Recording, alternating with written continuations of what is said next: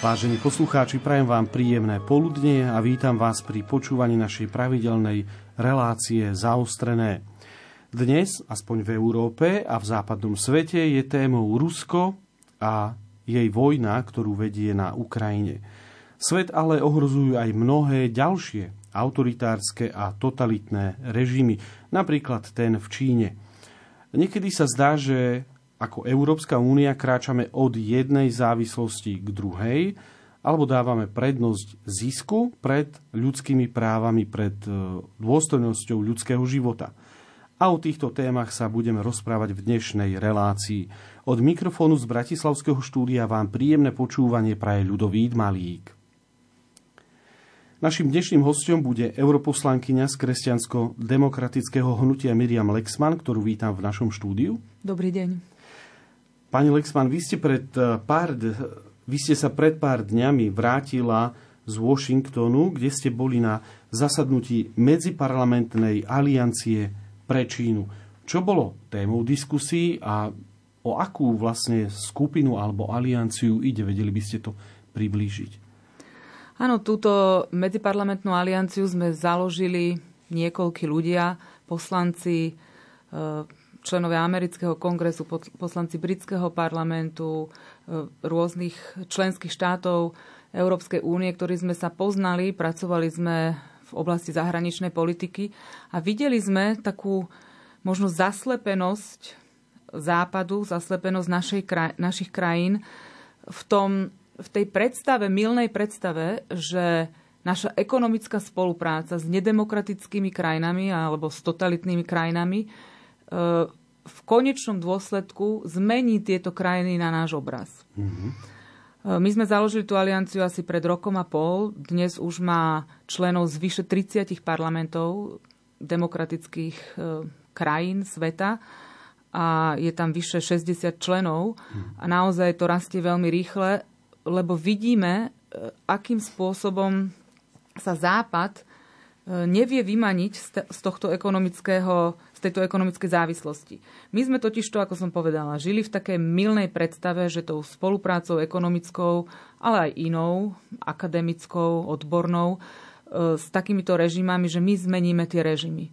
Len mhm. žiaľ už dlhodobo máme dôkazy o tom, že tieto režimy využívajú túto našu spoluprácu na svoj ekonomický rast, a mhm. tým pádom aj, ale na utvrdzovanie si toho režimu ako takého, e, väčšie utláčanie vlastného obyvateľstva, ale aj e, dominantnejšie postavenie na medzinárodnej scéne, v medzinárodných organizáciách a tým pádom aj v podstate voči nám. Zistili sme tiež, že takéto režimy dokázali vlastne sa otočiť proti nám tak, že začali podkopávať základné piliere, na ktorých mhm. stojí naša demokracia, náš slobodný systém, keďže cez rôzne obchodnú spoluprácu korumpovali mnohé spoločnosti e, tým, že podporujú svoje firmy, tak vlastne naše firmy postavili e, do, do pozície, že nedokázali týmto firmám konkurovať. Máme tu dôkazy o vykrádaní duševného vlastníctva, kde v podstate produkty, e, výsledky práce a kreativity a výskumu našich firiem sú ukradnuté a tieto produkty sú potom predávané na našom trhu pod cenu a v podstate to dobro ekonomické, ktoré môžu tie naše firmy e, spôsobiť v krajine, e, sa nám, sa, sa nám v podstate o to z nás ochudobňujú.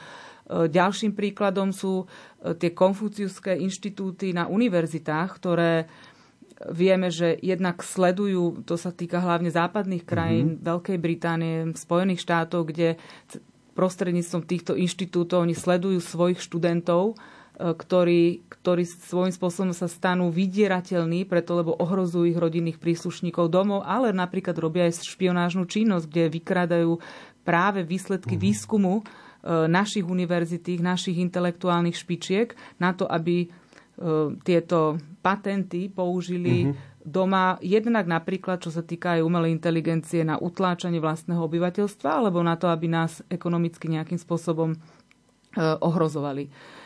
Poviem ešte jednu vec.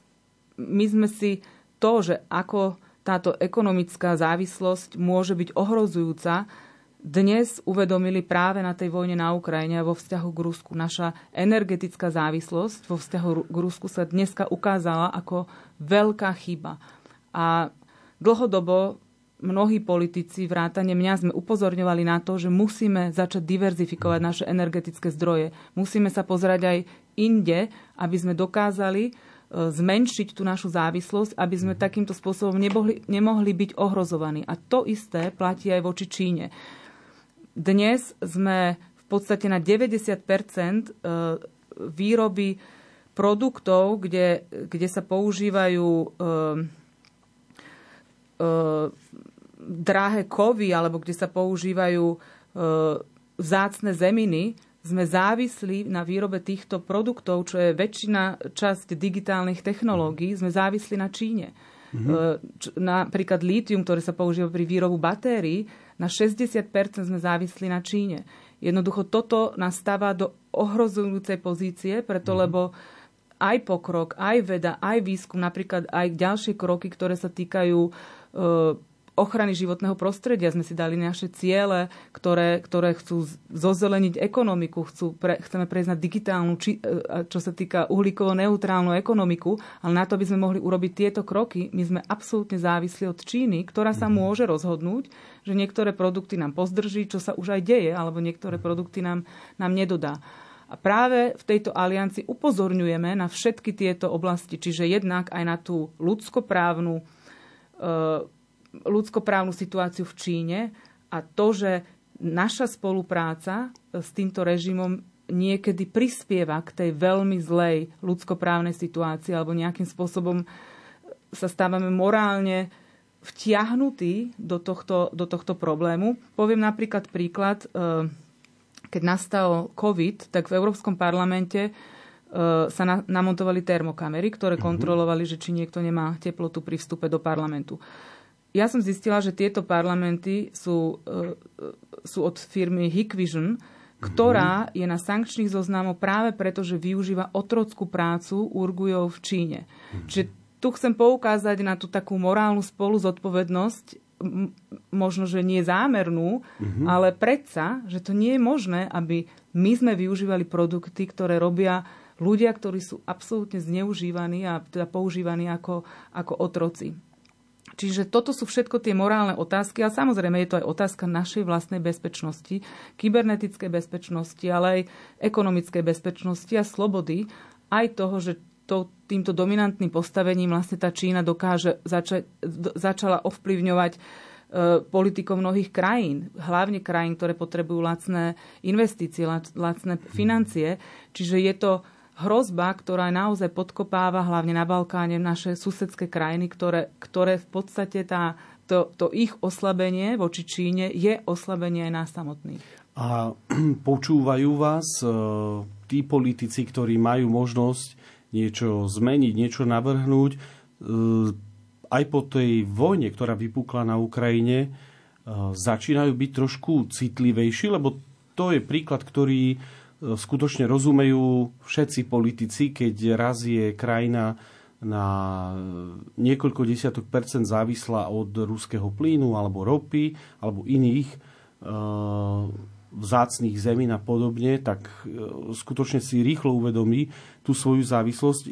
Je po tom, čo to tam vypuklo, e, zo strany povedzme tých predstaviteľov, či už v Bruseli alebo v iných štátoch taká väčšia citlivosť na to, lebo napríklad príde už len na bežný produkt, akým je dnes počítač alebo mobil, a napríklad čipy alebo podobné iné drahé kovy, ktoré do nich idú, musíme získavať napríklad z Číny. Sú teda tí politici citlivejší trochu?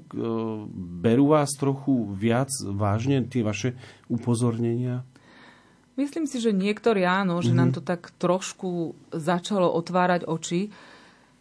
Zas na druhej strane musím povedať, že práve keď hovoríme o tom, aby sme si tak prešli to, čo sa udialo pred tým, ako začala táto otvorená vojna na Ukrajine, lebo treba si povedať, že tá vojna na Ukrajine v tej východnej časti prebieha už roky. A keď sme sa tak všetci spametali, že čo sa to stalo, tak často ja aj v tom Európskom parlamente sa snažím otvoriť tú otázku, že poďme analyzovať, kde sme urobili chybu, čo sme mohli urobiť inak, e, čo sme e, urobili možno pod tlakom nejakých ekonomických záujmov, mm. ale vedeli sme o tom, že to nie je správne rozhodnutie, aby sme si toto všetko prešli, aby sme sa vyvarovali e, takýchto chýb do budúcnosti, aby sme si to rozanalizovali, ale nie je až na to taká vôľa. Mám taký pocit, že niekedy tak bereme, že dobre, však uvedomujeme si, že sme spravili chyby, ale poďme ďalej. A ja si práve myslím, že tá analýza je veľmi dôležitá aj vo vzťahu k Číne, preto lebo to nie je len o tom, že si uvedomíme, že to že to nastavenie tých vzťahov nie je dobré a teda vytvára to okrem tých morálnych otázok aj tie hrozby mm-hmm. bezpečnostné, ale je to aj o tom, že my musíme vedieť presne, ktoré kroky boli zlyhania a nejakým spôsobom sa poučiť a hľadať teda riešenia. Možno k tým riešeniam sa ešte môžeme dostať, ale mm-hmm. o nejakých riešeniach sme hovorili aj práve, práve vo Washingtone. A vy ste viackrát upozorňovali aj na to zlyhanie západného sveta.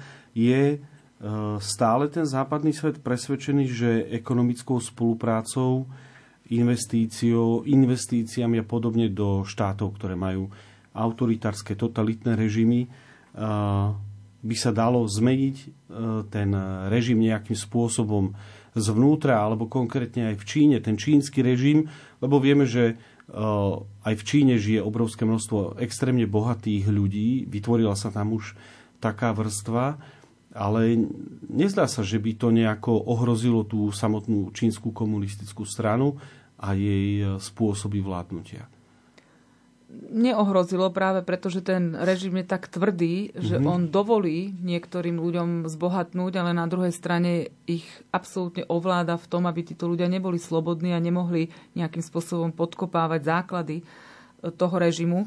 A čo sa týka toho, či sme si to uvedomili alebo neuvedomili, mám pocit, že sme si to uvedomili, len niekedy mám obavu, e, do akej miery e, nám je úplne jasné, že to uvedomenie, že k akým krokom má viesť. Preto, mhm. lebo tá cesta nebude ľahká. Tak ako nie je ľahká teraz tá cesta oslobodenia sa od tej energetickej závislosti od Ruska, tak pokiaľ si neuvedomíme veľmi rýchle, aké hrozby číhajú zo strany Číny, e, o to, alebo o, to, o čo neskôr si to uvedomíme, o to ťažšia tá cesta mm. bude. A práve na to sa snažíme aj my upozorňovať a hľadať riešenia alebo ponúkať riešenia. My vieme, že napríklad mnohé tie zácne zeminy sa dajú ťažiť aj v krajinách, ktoré sú demokratické. Mhm, takže sú aj Čiže riešenia treba... alebo iné krajiny, kde tie zeminy sa nachádzajú. Presne, presne, len tie krajiny nie sú také asertívne v, tom, v tej ponuke, neovládli tak naši, náš trh a my sme išli po takom najlacnejšom, najjednoduchšom mm-hmm. riešení.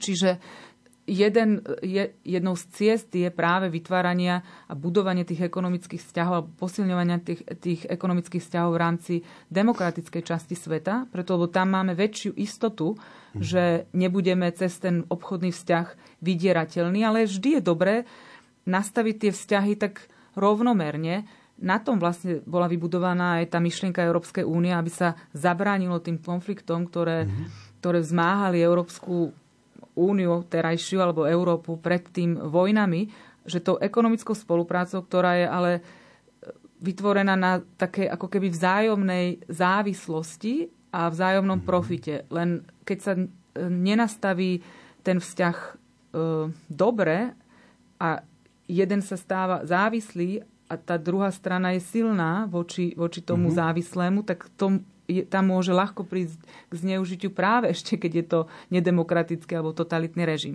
Čiže posilňovať tú spoluprácu v mhm. rámci mm-hmm. demokratických krajín, to je jedno veľmi silné riešenie. Ale druhé riešenie je, ktoré si myslím, že privítajú možno hlavne aj mladí ľudia, lebo podporuje ekologické riešenie, je obehové hospodárstvo, je recyklácia.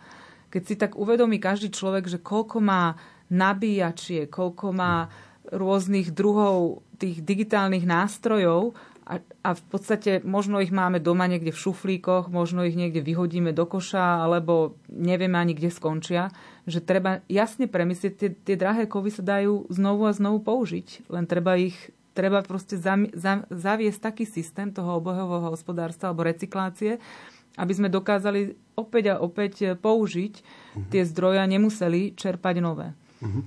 A ešte jednu otázku mám v tomto uh, prvom bloku. Uh, v mnohých veciach uh, na ktoré upozorňujete, aby sme sa nestali ako Európska únia závislí na Číne alebo na iných autoritatívnych re- režimoch.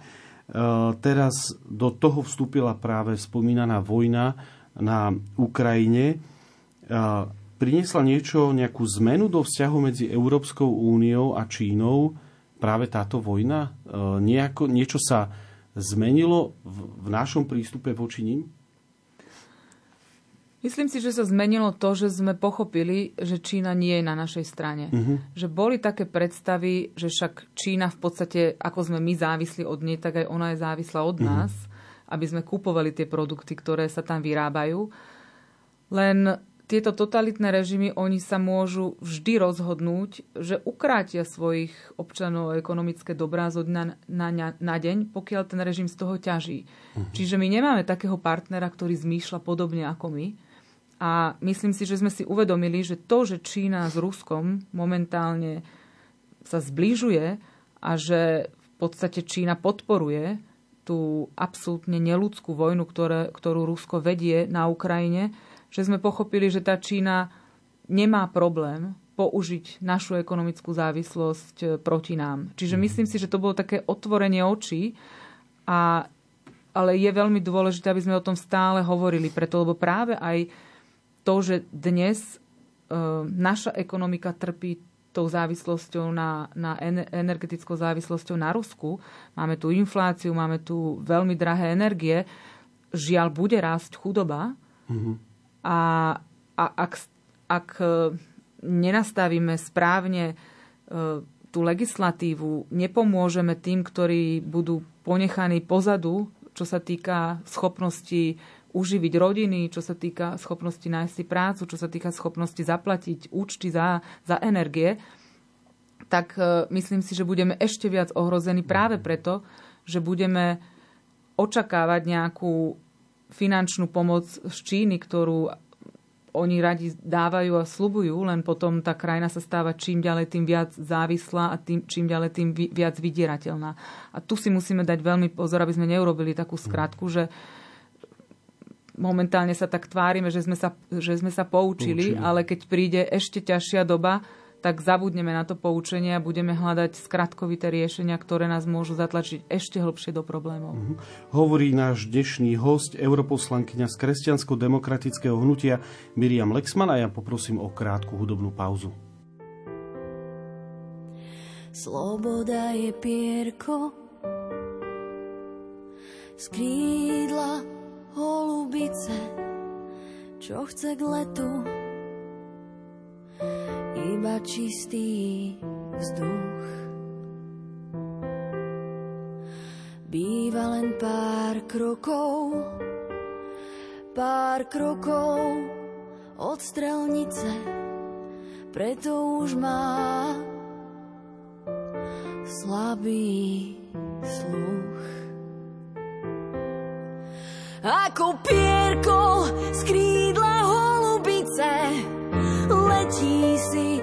nepadá. K tomu letu svet jej hrá na bicie a solo chce mať armáda. Ako pierko z krídla holubice letí si a nepadá. K tomu letu Svet jej hrá na bicie a solo chce mať armáda.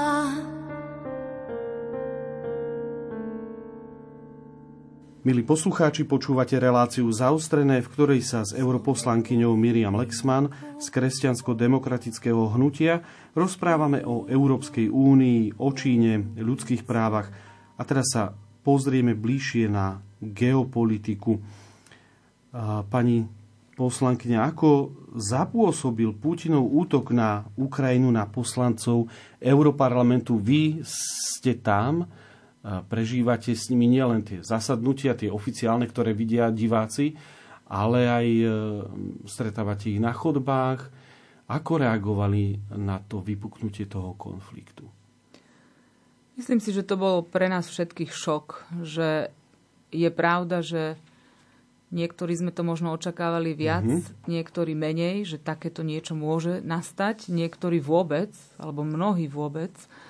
A bol to taký prvotný šok, z ktorého sme sa tak začali postupne spametávať, alebo možno veľmi rýchle spametávať. Ja si pamätám tie prvé dni, ja som ani nespala, nevedela som, hoci som bola pripravená na to, že patrila som k tým, ktorí sme boli pripravení na to, že môže sa to stať, mm. ale aj tak ma to zaskočilo, ale aj tak ľudsky, v podstate po dvoch dňoch prišli na naše hranice väčšinou ženy s deťmi, môj manžel je župan Prešovského kraja. Snažili sme sa pomôcť tým rodinám nájsť rýchle riešenia. Žiaľ, treba povedať, že štátu zlyhával. Tá štátna infraštruktúra prišla veľmi neskoro, čiže to bolo naozaj o tých dobrovoľníkoch, dobrovoľníkoch e, starostov tých obcí, županov Košického, Prešovského kraja, mimovládnych organizácií, cirkvy a charity, uh-huh. katolíckej charity, skauti. Tí tam boli hneď prví nastúpení a mm-hmm. prišli pomáhať len s tým, čo mali. Postupne sa tá, tá pomoc organizovala. Ale celý ten pohľad na, na tie zbedačené ženy s deťmi, väčšina tých vlastne tých, čo prišli k nám, boli neplnoleté deti. To mm-hmm. si mhm. treba uvedomiť, že to sú deti, ktoré nikto nevie, akú budú mať budúcnosť. A tie matky, ktoré sa pozerajú na vlastné dieťa a vie, že nevie prispieť k tomu, aby dala nejaké istoty do tej budúcnosti tomu dieťaťu. Takže aj ten obraz ľudský, ale aj ten geopolitický a politický mm-hmm. bol desivý. Začali sme samozrejme hovoriť o tom, prečo sa to stalo, ako sa to stalo, ale ako som spomínala, nie vždy je tam tá otvorenosť tej analýzy. Ja si myslím, že je absolútne kľúčová, podstatná mm-hmm. k tomu, aby sme tieto chyby neurobili znovu. A samozrejme, vedieme mnohé veľmi zložité diskusie o tom, ako naložiť s touto situáciou. Mm. Čo sú správne kroky, čo nie sú správne kroky, čo treba urobiť. Nie je to jednoduché, musíme sa na niečom zhodnúť, snažíme sa. Samozrejme, niečo vykonávajú členské štáty, niečo teda robíme my z pozície Európskej únie. Aj teda tú pomoc štátom, ktoré pomáhajú tým utečencom, sme nastavovali. Nastavovali sme pomoc priamo európskej inštitúcie tým utečencom aj priamo na Ukrajine, aj tým, ktorí prišli prišli k nám. Urobili sme rôzne opatrenia, kde sme v podstate umožnili, aby krajiny ne, neminuté eurofondy mm-hmm. minuli na pomoc e, týmto utečencom, čiže alebo odidencom, čo tiež aj sme tam dali rôzne flexibilné také prvky, aby, aby sa dokázal aj Slovenská republika rýchle vysporiadať s touto, s touto výzvou a pomôcť čo naj, najviac. A samozrejme potom tá taká ľud, taký ľudský rozmer, že sme viedli mnohé diskusie aj medzi sebou, ale však to v mhm. podstate celá spoločnosť e, viedla tie diskusie o tom, že čo je správne a čo nie je správne. A ja by som v tejto súvislosti chcela upozorniť, že Svetý Otec nedávno uh-huh. povedal také veľmi pre mňa e, kľúčové slova, v ktorých možno, že nás tak aj trošku usmerňoval, kde hovoril o sebaobrane a povedal, že je to politické rozhodnutie, ktoré môže byť morálne priateľné, ak je prijaté za podmienok mravnosti. A povedal to aj v kontexte o morálnom práve krajín posielať zbranie na Ukrajinu, kde poukázal tiež na poňatie spravodlivej vojny podľa katolíckej cirkvi, ktorá povoluje úmerné použitie smrtiacich zbraní pre seba, seba obranu pred agresiou. A zakončil to ešte takou vetou, kde povedal, že sebaobrana nie je len legálna, ale je to tiež výrazom lásky k vlasti. Ten, kto sa nebráni, alebo kto niečo nebráni, tak, ne, tak to nemiluje. Čiže tí, mm-hmm. ktorí niečo bránia, to milujú. A myslím, že tam tak ukázal možno aj takú podstatu toho, že chrániť svoju krajinu, svoju rodinu, svojich najbližších je niečo, čo je vyjadrením lásky a myslím si, že je dôležité, aby sme sa pozerali na ten konflikt nielen z toho geopolitického hľadiska, nielen z toho hľadiska, že ako uchrániť uh-huh. Slovensko, čo samozrejme je dôležité hľadisko od, týchto, od tých dôsledkov, ale je veľmi kľúčové sa pozerať na to, aj možno sa snažiť pozrieť na to cez oči tých Ukrajincov, tých ľudí, ktorí k nám prichádzajú, hľadajú u nás útočisko a tak spoločne, možno svorne v spoločnosti hľadať tie riešenia, hľadať tie ďalšie kroky, ktoré sú správne, aby sme urobili. Naša spoločnosť je veľmi rozdelená. Mm-hmm. Cítiť to aj v tom Európskom parlamente, možno trošku aj dokonca menej ako, e, ako tak v tom takom osobnom kontakte so spoluobčanmi, s priateľmi, s ľuďmi, s ktorými spolupracujem. A je veľmi dôležité, aby sme sa tak hĺbšie snažili zamyslieť nad tým, čo prežívame, lebo prežívame zlomové body histórie mm-hmm. a je nesmierne dôležité, aby sme každý pre seba urobili správne rozhodnutie, preto lebo my môžeme ovplyvniť takéto kolektívne rozhodnutie, ktoré povedie k tomu, aké kroky urobí naša krajina, Európska únia alebo mhm. svet. My veríme, že tá vojna raz skončí. To dúfame a veríme, že raz skončí. A ako ste uviedli, prežívame skutočne e, obdobie e, zlomové, historické. O tom sa určite budú e, nejakí naši vnúci a pravnúci učiť na hodinách histórie. A určite veľmi silno ovplyvní aj fungovanie Európskej únie ako významnej súčasti západného sveta. Ako podľa vás bude e, možno vyzerať tá Európska únia po skončení konfliktu? Nájde v sebe silu napríklad vrátiť sa ku svojim kresťanským koreňom, ako to vyzývajú aj pápeži ako aj František, takisto aj Benedikt XVI, aj Jan Pavol II?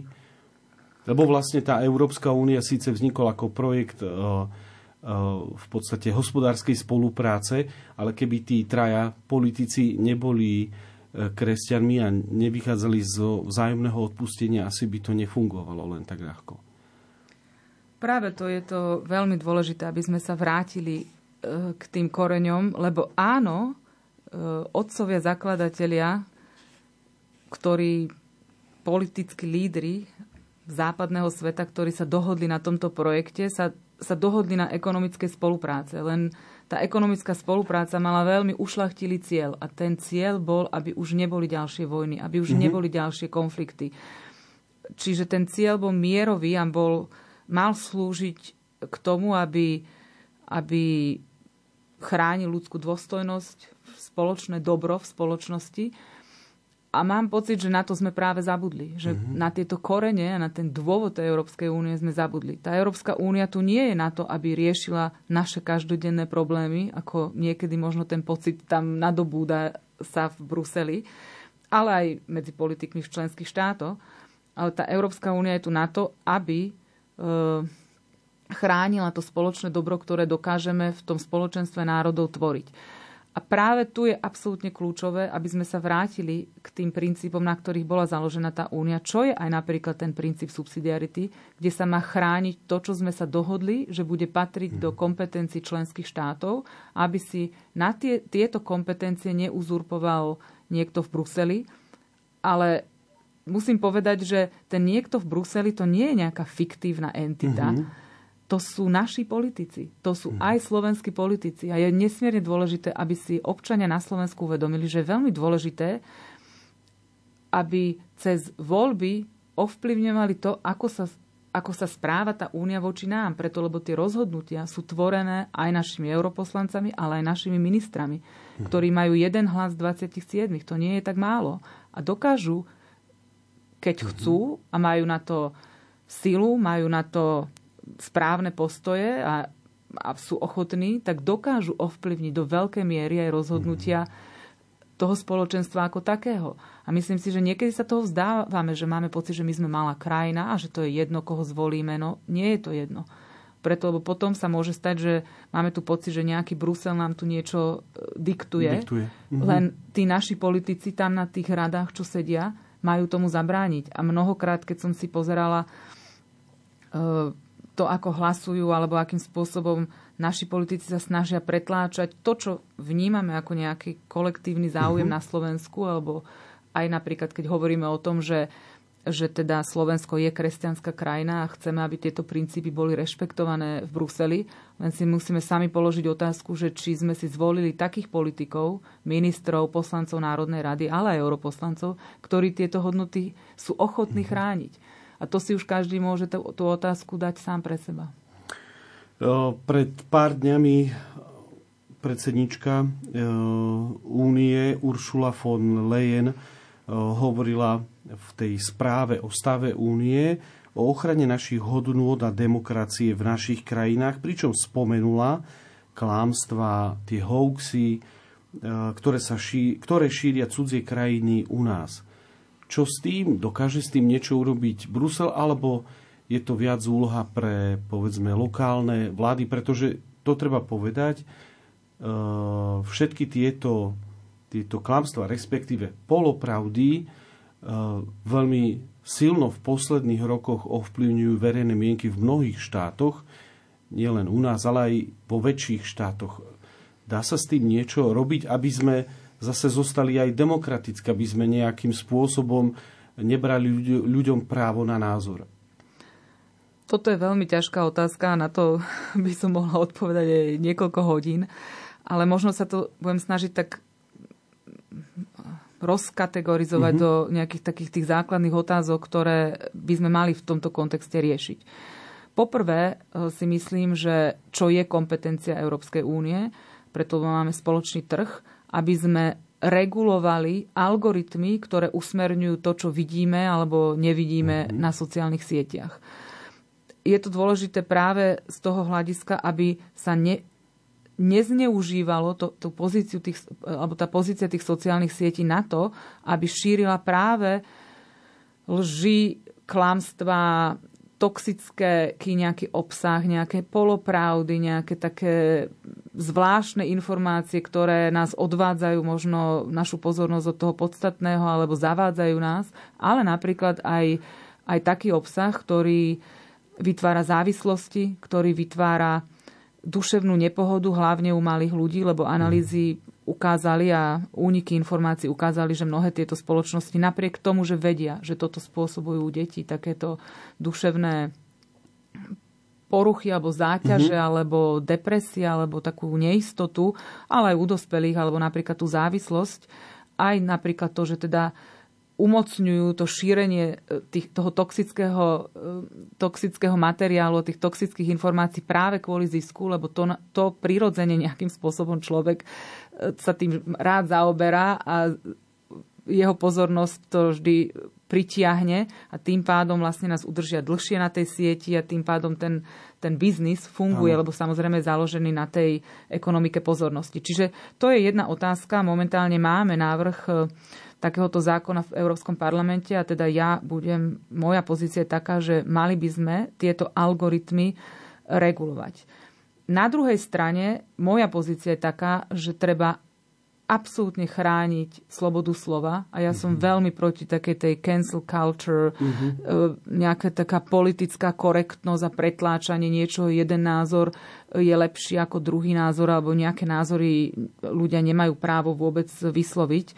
E, proti tomu sa treba absolútne zásadne postaviť, ale treba povedať to, že tú slobodu slova máme chrániť človeku, konkrétnemu človeku. Aj keď má pocit, že chce povedať lož, alebo verí v niečo, čo mm-hmm. ja považujem za lož, ja mu budem e, chrániť to právo to povedať, ale nebudem chrániť to právo, aby sa jeho lož šírila viac ako môj názor, ktorý je, neviem, napríklad vedecky dokázaný. Čiže toto si myslím, že je také citlivé riešenie a na druhej strane to právo treba chrániť človeku a nie nejakému botu alebo nejakému fejkovému účtu alebo, alebo mnohým účtom, ktoré patria jednému človeku. Ten človek má mať jeden hlas. A taký, myslím, že takým zdravým rozumom a prístupom k týmto sociálnym sieťam by sme vedeli nájsť také riešenie, aby zamedzilo to, aby tieto sociálne siete boli zneužívané jednak totalitnými krajinami mm-hmm. alebo mhm. nedemokratickými režimami alebo rôznymi aktérmi, ktorý záujem je rozložiť našu spoločnosť, oslabiť našu demokraciu, našu slobodu a podkopávať piliere demokratické, ktoré tu máme. V správe spomínanej Ur- Uršuli von Leyen bola tiež spomenutá aj korupcia, boj proti nej. A to je veľký problém nielen eh, v jednej, dvoch krajinách, ale v mnohých krajinách pápež František sám nazýva korupciu rakovinou a upozorňuje na tento problém veľakrát. z Bruselu je to ďaleko, ale dá sa, aby Brusel nejakým spôsobom ovplyvnil to korupčné správanie v iných krajinách? Áno, ja považujem korupciu tiež za fatálne zlyhanie, aj to, že sme si ju tak nechali tu narásť e, krajín, ich politických e, vodcov. A, a tiež si myslím, že korupcia do veľkej miery je, je porušovanie alebo narúšanie dôstojnosti človeka, ktorá ako keby okráda ľudí o ich dôstojnosť, lebo spôsobuje chudobu alebo spôsobuje nespravodlivosť, že za nejakú činnosť človek nie je zaplatený alebo dostatočne mm-hmm. zaplatený alebo dobro, ktoré, ekonomické dobro, ktoré nejako nadobudol, mu je, mu je zobraté. A je to veľký problém, je to nielen ekonomický problém, ale aj morálny problém. A musíme sa k nemu postaviť. Treba povedať, že je mnoho krokov, ktoré máme urobiť na úrovni členských štátov, ktoré ja z Bruselu nemôžem riešiť ani navrhovať. To je domáca úloha domácich politikov, a opäť voličov, ktorí si zvolia tých politikov, aby, mm-hmm. aby pre nich vykonali možno tie kroky, ktoré sú potrebné, aby sme sa aby sme minimálne umenšili tú korupciu alebo sa jej úplne zbavili, čo sa zdá, že že v ľudskej spoločnosti nie je úplne možné, lebo asi nemáme krajinu, kde nie je žiadna korupcia. Ale minimál, minimálne ju absolútne minimalizovať. Ale čo sa týka Európskej únie, tam tak, to poňatie tej korupcie je hlavne čo sa týka medzinárodných e, obchodných stykov a chránenie členských štátov a nášho mm-hmm. spoločného trhu pred tými korupčnými mechanizmami, ktoré sú prepojené na tretí svet, na tretie krajiny, hlavne tie nedemokratické mm-hmm. krajiny, ktoré takýmto spôsobom tu vytvárali korupčné schémy, ktoré, ktoré obohacovali nejakých oligarchov v Rusku. E, Čína to používa iným spôsobom, ale tiež korumpuje napríklad náš trh tým, že dotuje svoje firmy, ktoré dávajú v podstate nemožne nízke ceny a teda pre naše firmy sa stávajú nie konkurenčne schopnými, čo vytvára ďalší spôsob rôznych korupčných mechanizmov, na ktoré sa ďalšie firmy alebo jednotlivci napájajú. Čiže sú to rôzne schémy, ktoré tu nechcem vysvetľovať, ale je nesmierne dôležité, aby sme zabránili týmto korupčným schémam a chránili to ekonomické dobro, ktoré sa v Únii vytvára. A práve aj preto ja roky bojujem za to, aby sa do tzv. magnického aktu uh-huh. pri, e, pripojila aj korupcia. Vysvetlím, o čo ide. Ten magnického zákon bol prijatý v Spojených štátoch a bol vlastne prijatý na základe toho, aby sa zločiny proti, e, proti ľudskej dôstojnosti alebo proti ľudským právam, aby boli postihované aj u nás, ktoré sa stanú v tretich krajinách. Čiže napríklad, keď nejaký človek, ktorý evidentne e, porušil ľudské práva. Napríklad na takéto zoznamy sme dali tých ľudí, ktorí, ktorí držia tých Ujgurov v, tom, v tých pracovných táboroch a sú priamo zodpovední za kontrolovanie, alebo, alebo politici, ktorí, alebo sudcovia, ktorí odsúdili nevinných ľudí v politických procesoch. A my ich dáme na tento sankčný zoznam a vlastne ich účty sú zmrazené v západných krajinách, to dokonca tam sa aj spolupráca medzi Spojenými štátmi a Európskou úniou, čiže e, koordinujeme tieto mm-hmm. kroky, lebo mnohokrát týchto rôzni oligarchovia týchto totalitných režimov, ktorí profitujú a spolupracujú na tom utláčaní ľudských práv, tak v podstate majú tie účty v západnom svete a využívajú tie naše ekonomické dobrá. Čiže princíp je taký, že postihovať tých, ktorí, ktorí porušujú ľudské práva v tretich krajinách, aby nemohli využívať naše ekonomické dobrá. A ja som e, dlhé roky bojovala za to, aby sa korupcia, tak ako je to v tom zákone Spojených štátov, aby sa to, to isté dalo aj do toho európskeho, ktorý to zatiaľ ne, nezahrňa, korupčné praktiky. Čiže niekto, oligarcha, ktorý je skorumpovaný v totalitnom režime, aby sa to už použi- po- považovalo za porušenie ľudských práv. Akože tá korupcia mm-hmm. priamo a tým pádom môžeme aj jeho účty zmraziť. A nemusí to byť sudca, ktorý odsúdi nevinného, ale môže to byť aj takýmto nepriamým spôsobom. Ja si myslím, že Európska únia, teraz už Ursula von der Leyen povedala, že teda ide pristúpiť k tomu, aby sme tam doplnili mm-hmm. do toho magnického aktu aj tú korupciu, Ja na to tlačím už roky a som veľmi rada, budem tlačiť na to, aby sa to urobilo aj urýchlene, preto lebo vieme, že niekedy tie E, tie sluby zo strany komisie e, sú dlho len slubmi a ja by mhm. som chcela, aby sa tento zákon uvidel svetlo svetla čím skôr. Tak dúfajme, že Magnického zákon e, raz príde aj do slovenského parlamentu a že ho schvália aj slovenskí poslanci, pretože skutočne ide o veľmi významný zákon na ochranu ľudských práv. Ale posúďme sa trochu ďalej. Pred, znovu pred časom zomrel prvý a posledný prezident Sovietskeho zväzu Michail Gorbačov. Vy ste napísali taký uh, pekný blog uh, k tejto uh, udalosti, kde ste si na ňo uh, spomenula. Ako ste ho vy vnímala? Bola som ešte príliš mladá vtedy, mm-hmm. aby mhm. som ho vnímala tak naplno a v tom plnom kontexte aj potom tých zmien, ktoré nastali. Uh, ale možno by som chcela povedať jednu príhodu z, z návštevy Gorbačova na Slovensku, myslím, že to bolo v 88., čiže krátko pred pádom totalitného režimu, keď e, moju najmladšiu sestru Luciu vybrali, aby, aby Gorbačova prišla vítať mm-hmm. na, e, pred, teraz pred prezidentským palácom. A môj otec e, išiel za kardinálom Korcom, vtedy teda tajne vysveteným biskupom a mm-hmm. povedal mu, že moja dcéra sa stretne v podstate s najsilnejším vodcom toho východného bloku. A kardinál Korec požehnal taký agnuštek ľudské Panny Márie, áno, medailo ľudské Panne Márie, Mári a moja mama to pripla sestre v podstate ako keby zozadu toho iskričkovského znaku. Mm-hmm. A sestra teda privítala Gorbačova, on si ju tak ako keby objal a vlastne tým znakom ako keby si tak privinul mm-hmm. k srdcu. A bolo zaujímavé, že vtedy médiá písali, že hoci, lebo sestra ešte nemala ruštinu, to bola tuším až na druhom stupni sa začala učiť mm-hmm. a mhm. však ona už sa toho ani nedožila, lebo medzi tým padol režim ale bolo zaujímavé, že v médiách písali, že, že sestra si, že hoci sestra ešte nevedela, ne, nezačala sa učiť ruštinu, ale že si s Gorbačovom porozumela srdcom a ona vlastne mala na srdci na tej ľavej strane pripnutý ten znak aj s tým medailom ľudské pane Mári. A bolo to také, ja si to pamätám, ako sme o tom doma hovorili, aj moji mm-hmm. ro- rodičia, keď to čítali v tých médiách, v nejakej pravde, mm-hmm. čo to bolo vtedy, uh, že tak hovorili, aký je to symbol, že že vlastne že si rozumeli tým srdcom. A potom e, niekoľko rokov neskôr e, môj striko Jozef Mikloško ako politik sa stretol s Gorbačovom a on mu tento príbeh povedal. Uh-huh.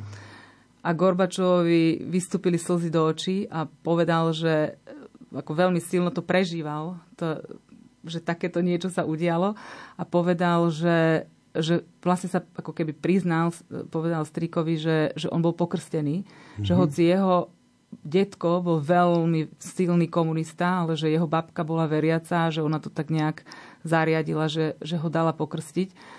Často som nad tým rozmýšľala, že my sme vlastne nevedeli, že jak je to možné, že vodca, presvedčený komunista, mm-hmm. to aj dnes analytici ano. hovoria, že Gorbačov bol presvedčený komunista. Že ako je možné, že vlastne on uvoľnil také ako keby že bola tá glasnosť, že sa začali hovoriť niektoré veci, ktoré sa dovtedy nemohli hovoriť za jeho, vlastne po jeho nástupe e, do čela Sovietskeho zväzu sa založila aj taká tá mimovládna organizácia Memorial, ktorá začala stavať také pomníky na miesta, kde zobrali ľudí do tých stalinských lágrov. Hlavne, oni sa venovali hlavne tým 50. rokom strašným, kde milióny ľudí mm. zmizlo, bolo zavraždených, vyslaných do lágrov a tento memoriál začal ešte v podstate za čias komunizmu sovietského mm. poukazovať na tieto e, strašne neludské zverstva toho režimu a Gorbačov to dovolil, že on ako keby mal predstavu, že on chce, teda však to aj hovoril, ten socializmus s ľudskou tvárou, ako my, my vieme, že keď ten, tá ideológia nie je postavená na, na tých, čo my veríme, že sú zjavené pravdy o človeku, že to nemôže fungovať, že sa to vždy postaví proti tomu človeku.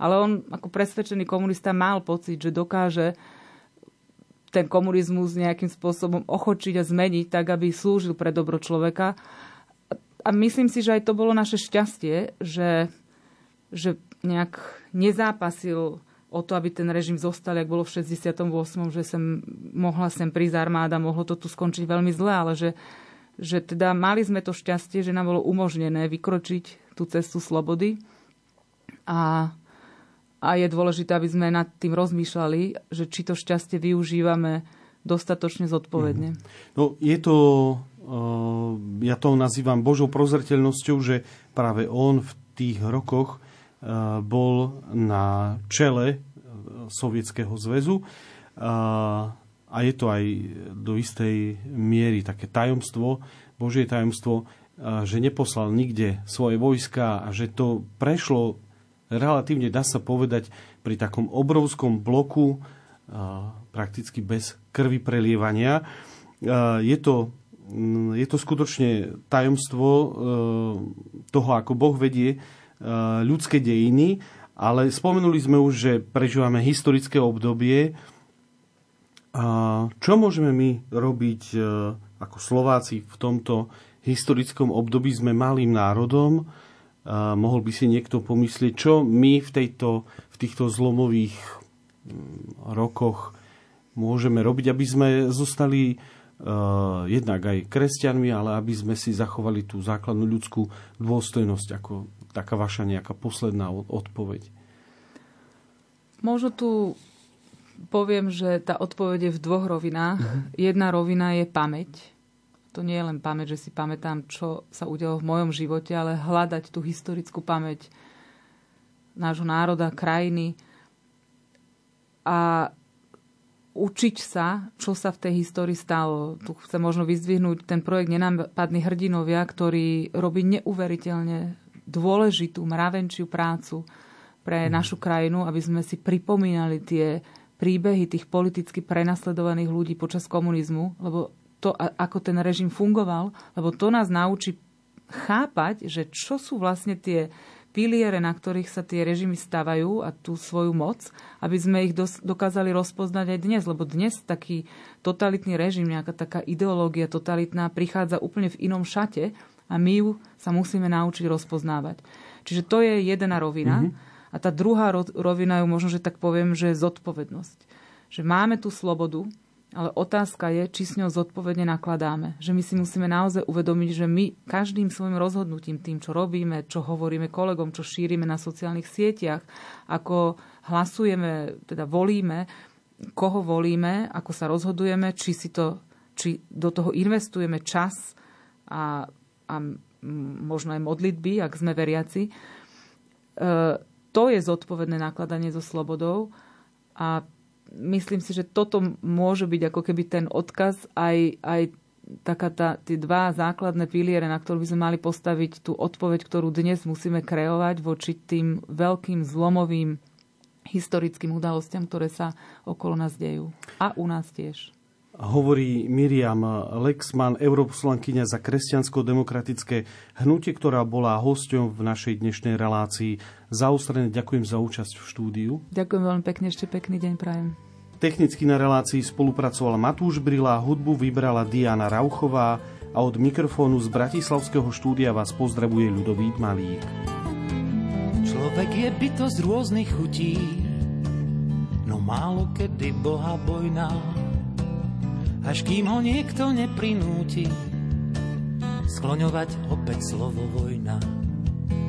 Prestáva snívať o pohodlí a zrazu denne dokola sa k Bohu iba za to modlí, aby už vojna viac nebola.